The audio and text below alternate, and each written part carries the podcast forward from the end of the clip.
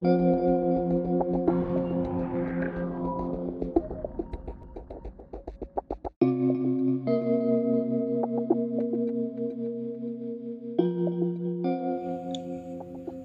Assalamualaikum warahmatullahi wabarakatuh. Halo Transpro dan Transis kalian. Semoga kalian dalam keadaan sehat, walafiat, stay safe and healthy, oke? Nah, Transpro dan Transis, sekarang tuh kan lagi ngetren-ngetrennya kendaraan listrik nih. Nah, pertanyaannya ke depannya ini kendaraan listrik ini bermanfaat nggak sih? Atau useless? Nah, secara kan dari sekarang tuh mulai dielu-elukan bahwa kendaraan listrik ini berperan untuk mengganti kendaraan kayak bermotor lah. Nah, pada episode ini Transcaster Azam, Ikal, dan Raffi akan menjelaskan lebih ke sharing session sih soal kendaraan listrik. Nah, sebelumnya gue pengen nanya nih ke Haikal nih Oke, siap. Apa peran elektrifikasi sebagai solusi sustainable transportation? Wah, ini ngomongin transportation berkelanjutan ya, sustainable transport gitu ya. Jadi uh, kita ngulik dulu nih teori sustainable transportation dulu nih. Pertama tuh ada avoid yang artinya tuh menghindari perjalanan tidak terlalu penting. Lalu abis itu ada namanya shift yaitu misalnya perjalanan itu kita lakukan itu emang penting gitu diupayakan ada shifting shifting itu berpindah gitu ya berpindah moda pastinya dari kendaraan yang uh, ramah lingkungan gitu jadi misalnya kita berpergian nih kalau misalnya elektrifikasi itu berarti kan kita ngomongnya uh, lebih ramah lingkungan nih secara kita nggak membuang gas buang gitu ya gas emisi gitu Nah, lalu ada lagi nih yang ketiga yaitu kita melakukan improve. Jadi kalau misalnya perjalanan tuh nggak bisa memakai kendaraan yang berlam, berramah lingkungan ya gitu ya. Misalnya kita di rumah nih punya motor aja gitu, motor bebek atau mobil aja itu diesel atau bensin gitu. Nah, itu ada bisa tuh kita melakukan improve gitu. Dengan cara kita misalnya dengan sadar diri tuh meng mengelektrifikasikan kendaraan untuk mengurangi polusi dan udara dan suara gitu sebagai ketahanan energi. Jadi misalnya kalau kita uh, posisi nih kita uh, punyanya begini beginian nih masih yang pakai uh, kendaraan bermotor nih. Nah, kita mau mencoba improve gitu demi lingkungan yang lebih baik lah contohnya gitu ya. Ya kita kalau misalnya itu memungkinkan ya ini lagi-lagi memungkinkan gitu ya. Itu bisa tuh dengan dengan kita ganti ke elektrik uh, dengan kendaraan yang berlistrik gitu. Atau nggak usah muluk-muluk lah untuk apa untuk memakai kendaraan listrik secara pribadi ya karena saat ini harga masih mahal gitu ya. Tapi kita nggak tahu 10 tahun lagi udah banyak yang mass production. Pelan-pelan tuh ya udah mulai shifting tadi balik lagi shifting gitu. Ya kita bisa naik kendaraan umum yang memakai elektrifikasi kok. Contoh kayak KRL KRL tuh ya kayak LRT MRT komuter lain gitu. Yang baik itu listriknya di atas ataupun di bawah. Gitu sih Zam terkait masih terkait dengan kendaraan berbahan bakar listrik nih sebenarnya elektrifikasi itu udah cocok belum sih untuk negara berkembang layaknya negara Indonesia ini? Oke, mungkin gimana ya? Gue bisa jelasin sih. Ada cocok ada ada cocoknya juga gitu ya. Tapi tadi gue balikin mungkin bukan berbahan bakar listrik karena listrik gak dibakar gitu ya. Tapi dibakar di PLTU. Beda cerita itu. Jadi kalau kita ngomongin mobilitas manusia dan barang nih kan makin meningkat ke depannya nih. Karena karena itu tuh eh, dekarbonisasi sektor transportasi itu juga harus dipikirin gitu. Ya misalnya kita berpergian ataupun melakukan perjalanan logistik gitu memakai uh, truk yang misalnya powernya tinggi, torsinya tinggi dan butuh tenaga yang tinggi ya tenaga tinggi kan harus ngebakar yang banyak juga gitu. Dan alhasil cc-nya itu tinggi juga dan itu boros. Lalu habis itu uh, elektrifikasi itu punya peran penting sih untuk dekarbonisasi sistem transportasi di Indonesia gitu.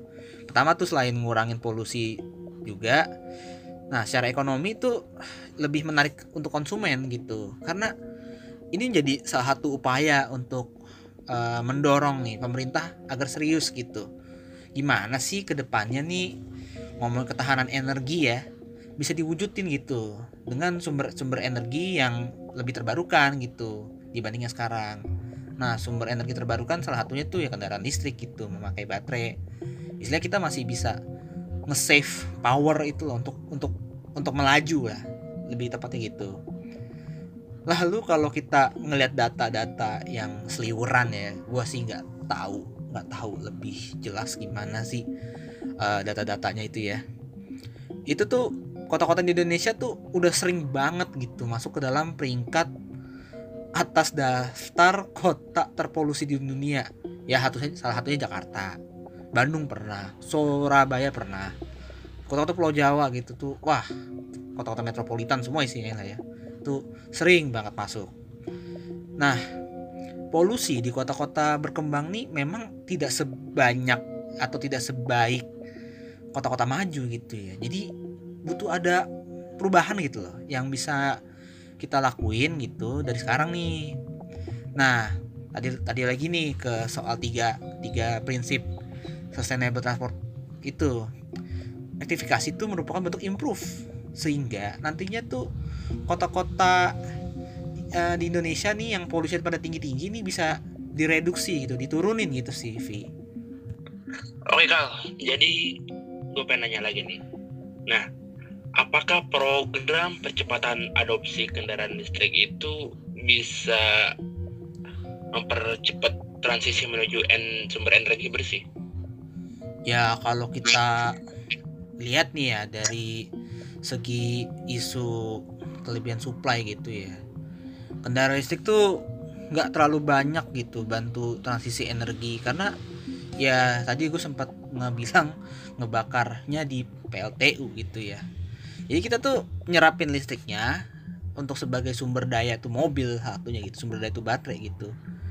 Ya nyerap listriknya juga dari sumber energinya ya dari PLTU ya masih ngebakar tuh batu bara gitu energi fosil gitu cuma kalau misalnya dalam jangka panjang gitu ya itu tuh mudah-mudahan gitu punya peran yang signifikan lah gitu untuk transisi energi nah selain transportasi tuh ada emisi dari sektor kelistrikan ataupun industri ataupun lahan dan sebagainya juga nih.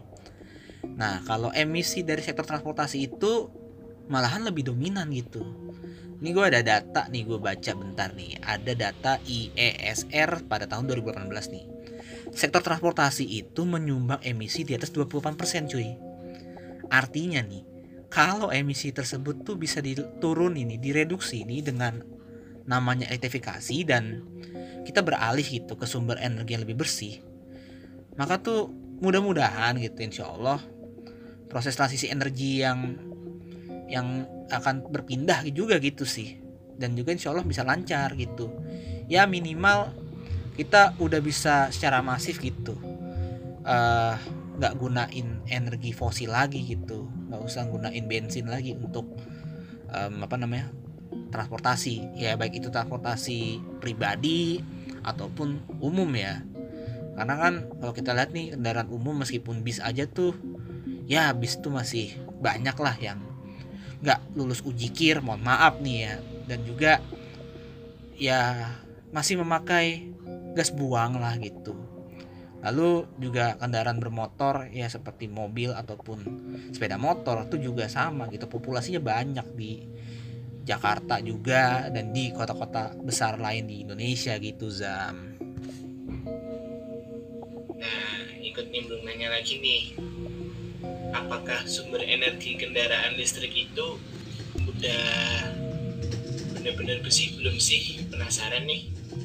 Oke, nih gue juga dapat data lagi nih ya dari IESR itu ya. Jadi itu untuk energi terbarukan di Indonesia nih porsinya tuh hanya loh hanya lagi hanya 11,5% di bauran energi primer yang mencakup seluruh sektor gitu. Jadi energi terbarukan kita cuma ada 11,5% dan itu untuk mencakupi semua sektor baik itu industri, itu pun transportasi dan juga sektor sektor-sektor lainnya lah gitu ya. Nah, lalu tuh artinya kenapa gitu? Jadi sisa masih uh, memakai kendaraan fosil gitu loh. Itu kan sisanya jauh gitu, 11 ke 100% itu jauh gitu. Mungkin masih ada sekitar 89 persenan 88,5 persen gitulah ya uh, kurang lebih masih pakai uh, bahan bakar fosil gitu. Salah satunya yang terbesar adalah kegiatan transportasi. Ya baik itu yang di darat ya, terutama kita emang fokuskan di darat dulu sih karena darat itu kan banyak gitu ya. Beda cerita kalau soal udara dan laut gitu. Lalu nih targetnya Indonesia nih pengennya menggunakan 23% nih energi terbarukan untuk di bauran energi primer gitu. Jadi mau dinaikin dari 11,5 jadi 23% persen gitu. Nah, soal elektrifikasi ini ya menurut pandangan gue sih memang harus dipandang salah satu solusi gitu untuk mengurangi emisi secara langsung gitu, Vi. Dan ya gimana ya? Gue harus bisa dibilang dipikirin juga gitu loh. Bagaimana sih caranya sumber energi listrik itu bersih juga gitu. Baik itu dari hulu ke hilir gitu. Jadi tuh jangan sampai ya secara pelahan-pelahan nih jangan sampai tuh tidak min mindahin polusi gitu loh. Jangan sampai tuh mindahin polusi gitu. Dari jalan ke pembangkit listrik gitu. Tadi gue bilang adalah ya gimana kita bisa bersih nih kalau komponen dari hulu dan hilirnya tuh masih ada yang memakai bahan bakar gitu. Ini memang susah sih. Ini kalau ngomong ke hulu jatuhnya lagi ter ngomongin ke arah supply listriknya dari mana.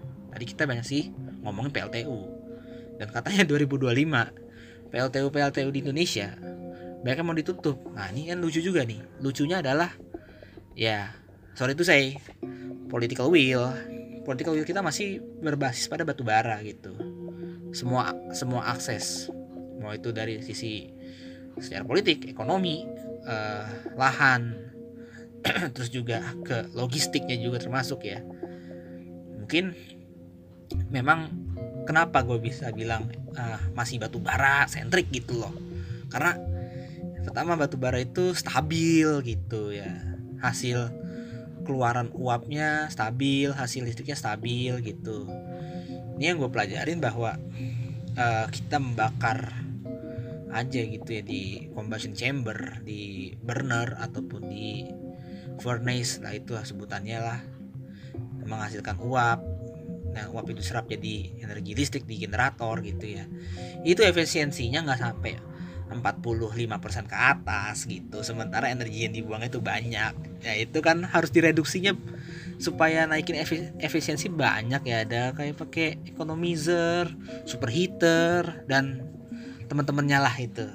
Mungkin kalau dijelasin panjang kasihan yang denger nih. Bingung gitu ya.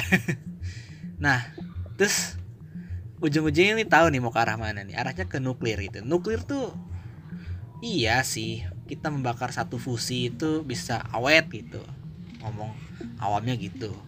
Cuman pertama safety itu safetynya ya harus bener-bener takut terjadi kebocoran gitu. Ya paling itu sih yang menurut gua tuh agak sulitnya adalah distribusi dari hulu ke hilir gitu. Oke hilirnya bisa lah kita pakai kendaraan listrik tapi di hulunya itu juga besar juga gitu. Ya itulah perlu kajian-kajian yang mendalam lagi sih. Gitu sih Vi. Nah Nikal soal skema insentif nih. Waduh. Jadi apakah skema insentif ini tuh yang paling cocok untuk diterapkan di negara kita? Insentif ini ya kendaraan listrik gitu ya? Iya. Oh gitu ya. Ya gue sih berkaca sama salah satu program yang udah bisa dimulai dari sekarang gitu ya. Pertama tuh gimana sih kita bisa prioritasin gitu? Elektrifikasi di angkutan umum dulu nih. Kan sekarang TJ udah banyak nih uh, kendaraan listriknya gitu. Dan emang targetnya TJ 2030 tuh armada TJ udah full listrik. Nah tuh gue nggak tahu tuh ntar yang yang berbahan bakar fosil ke mana itu ya. Nah terus uh, kalau kereta iyalah kereta ada kereta cepat listrik MRT listrik terus LRT listrik gitu. Yang pertama pelopor KRL komuter lain ya. Siapa lagi? Gitu. Nah itu emang yang harus didorong ada kendaraan umum secara masif gitu. Dengan kita mendorong elektrifikasi pada angkutan umum nih ya nah itu kita bisa mengat meng inilah mengantisipasi gitulah tentang kebijakan yang tidak siap gitu. Nah kenapa harus angkutan umum nih? Jadi angkutan umum tuh uh, merupakan titik tengah ya dari kekhawatiran suatu nggak adanya fasilitas-fasilitas SPKLU ya. SPKLU itu sih ada apa ya bentar nih. Stasiun uh, pengisian kendaraan listrik umum kalau nggak salah itu ya.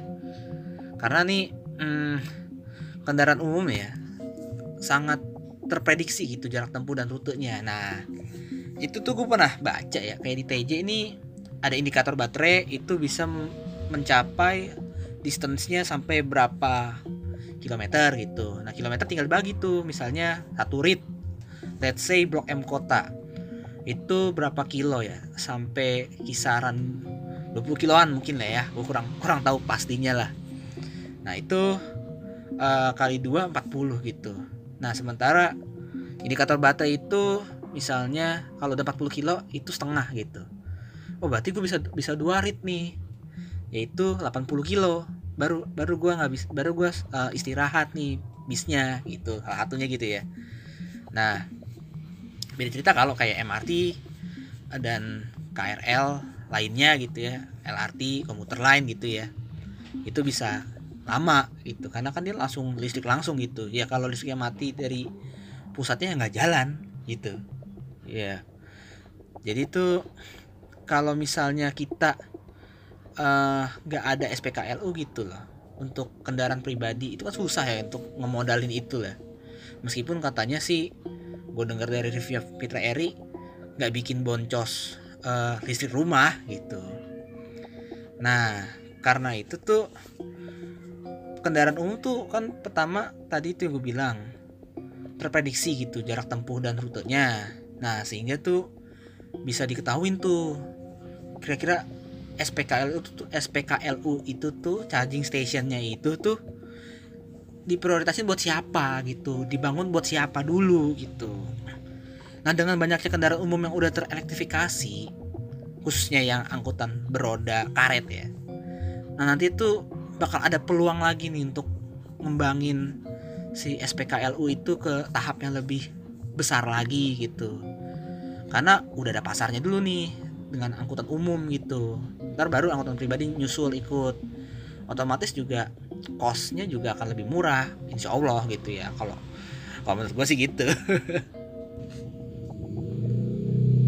Terus nanya lagi nih kal oh iya. Bagaimana sih kalau nanti jika energi baru terbarukan dipakai apakah harga listrik tetap lebih murah dibanding dengan harga BBM.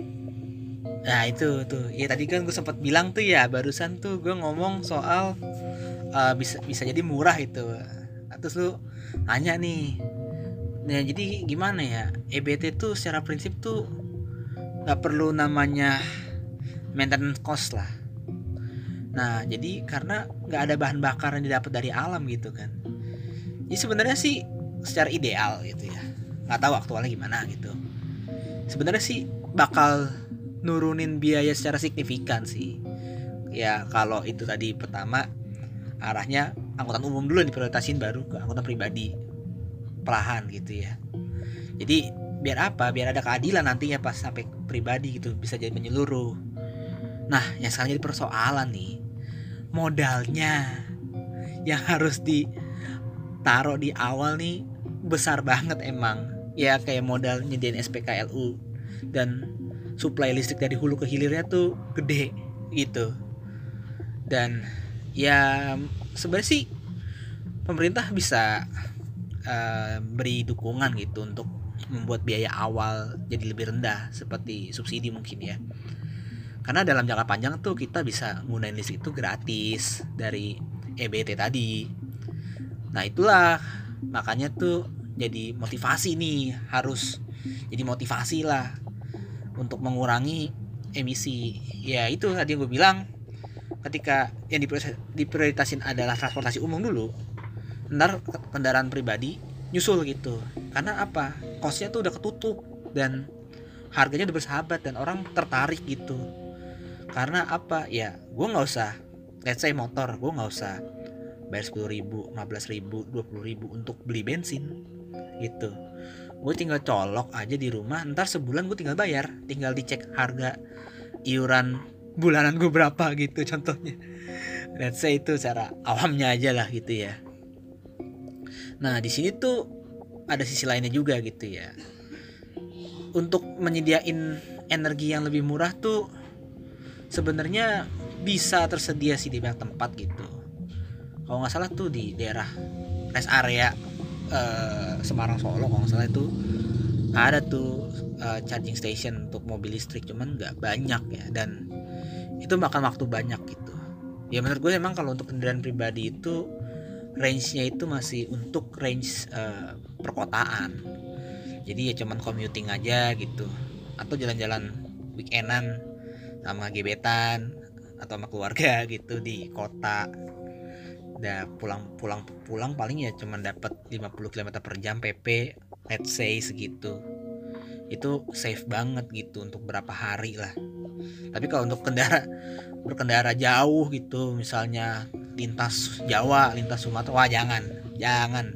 Karena sulit dan makan waktu istirahat yang lama gitu. Karena masih belum ada nih uh, fitur-fitur untuk men charging fast charging gitu kayak HP gitu masih belum ada untuk kendaraan gitu ya nah jika ditambah juga nih dengan elektrifikasi dalam sektor transportasi dan industri ya nah itu bisa jadi ya uh, energinya juga bakal bakal dapat insentif gitu sih.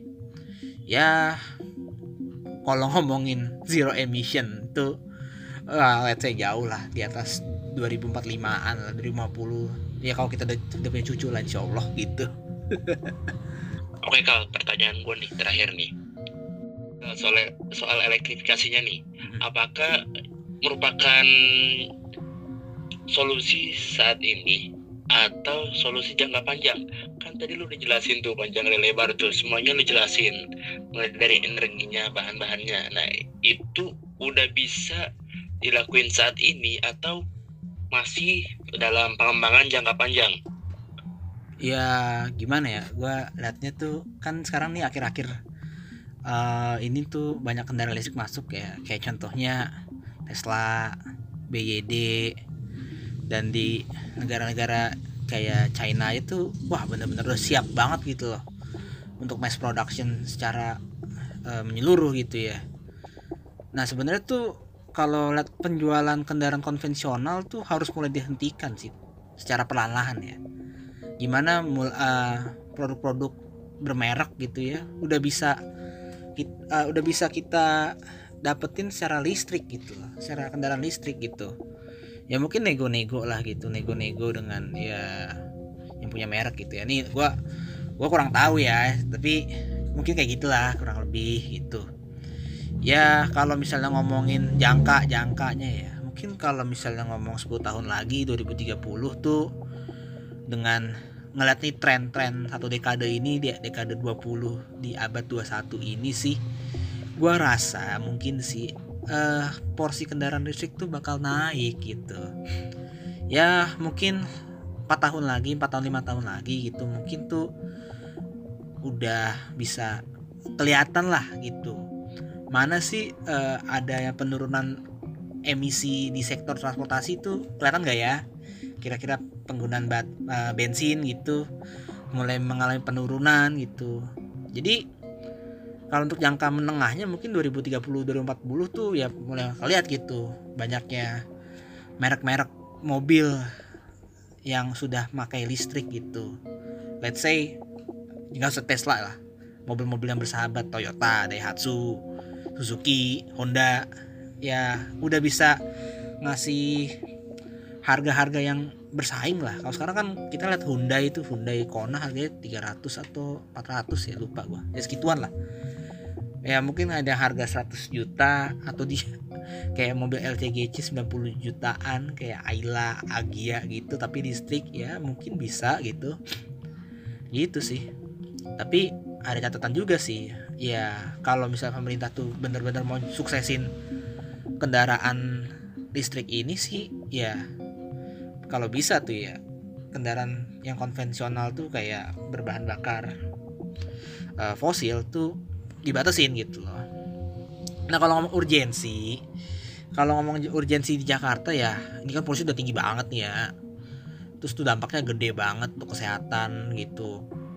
Dan ya ada studi juga nih, ya dampak ekonomi juga akibat kesehatan itu gitu ya kita terganggu lah ya ongkos kita dompet kita terganggu juga lah kalau kita sesak napas gitu. Ya kalau misalnya lihat Jakarta gitu sebagai ibu kota ya harus sih. Harus ya untuk kendaraan beroda karet sih.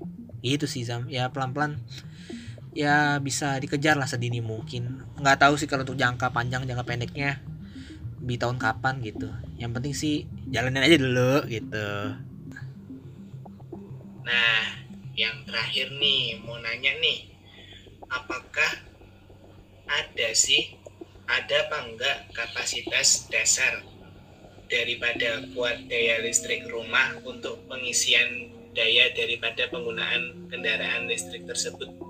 Ada Vi ada, ada ada. Ada ya tadi gue sempat jelasin tuh kan uh, soal iuran bulanan listrik itu. Kalau misal pakai SPKLU, gue tuh gak tahu dari videonya Om Fitra Eri sih jadi ya stasiun pengisian kendaraan umum itu masih belum banyak ya di Indonesia tuh ya. Bahkan di Jakarta pun. Dan kita juga mesen juga susah gitu. Mesen ke PLN-nya juga susah gitu. Kalau nggak salah nih. Nah eh, pengisian yang dilakukan di SPKL itu tuh ya itu butuh waktu yang lama gitu. Jadi eh, nggak masuk akal lah kalau kita mau jalan-jalan road trip ke daerah Jawa Tengah Jawa Timur gitu ya lewat Trans Jawa ada sih di rest area. Cuman itu butuh waktu 4 jam gitu. Ya ngecas doang gitu. Nah jadi mungkin sebagian besar sih akan ngelakuin pengisian daya tuh di rumah gitu ya. Kayak kalau ngeliat kondisi pasar sekarang tuh ya pengisi daya tuh atau chargernya tuh macam-macam gitu ya. Ada yang SPKLU-nya ukuran berapa watt gitu 2000 watt sampai 6000 watt gitu butuhnya. Ya itu uh, daya listrik rumah tangga juga akan ya menambah sih. Gue tapi nggak tahu untuk bayarnya naik atau enggak gitu. Tergantung pemakaian gitu sih mencakup dayanya. Jadi uh, bisa gue bilang uh, ya masih pelik lah bahasan ini sih kalau soal elektrifikasi itu butuh ya kajian yang lebih dalam lagi dan juga uh, ya pelan-pelan kita bisa beralih lah gitu. Oke, Transpro dan Transis, kita udah di akhir episode nih. Dari pembahasan yang tadi Iqal jelasin, gue pengen simpulin nih secara garis besar.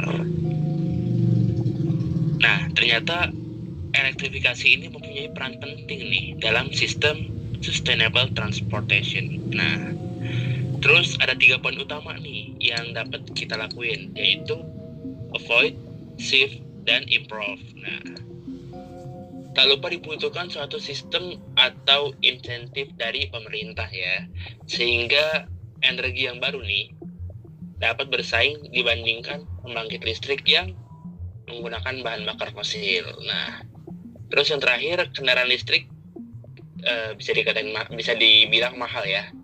Namun kalau ada skema insentif dari pemerintah, mulai dari harganya, terus pembangkitnya, itu bisa bersaing dengan kendaraan berbahan bakar minyak. Nah, oke Transpro dan Transis, terima kasih telah mendengarkan episode ini. Jangan lupa selalu jaga kesehatan, stay safe and healthy.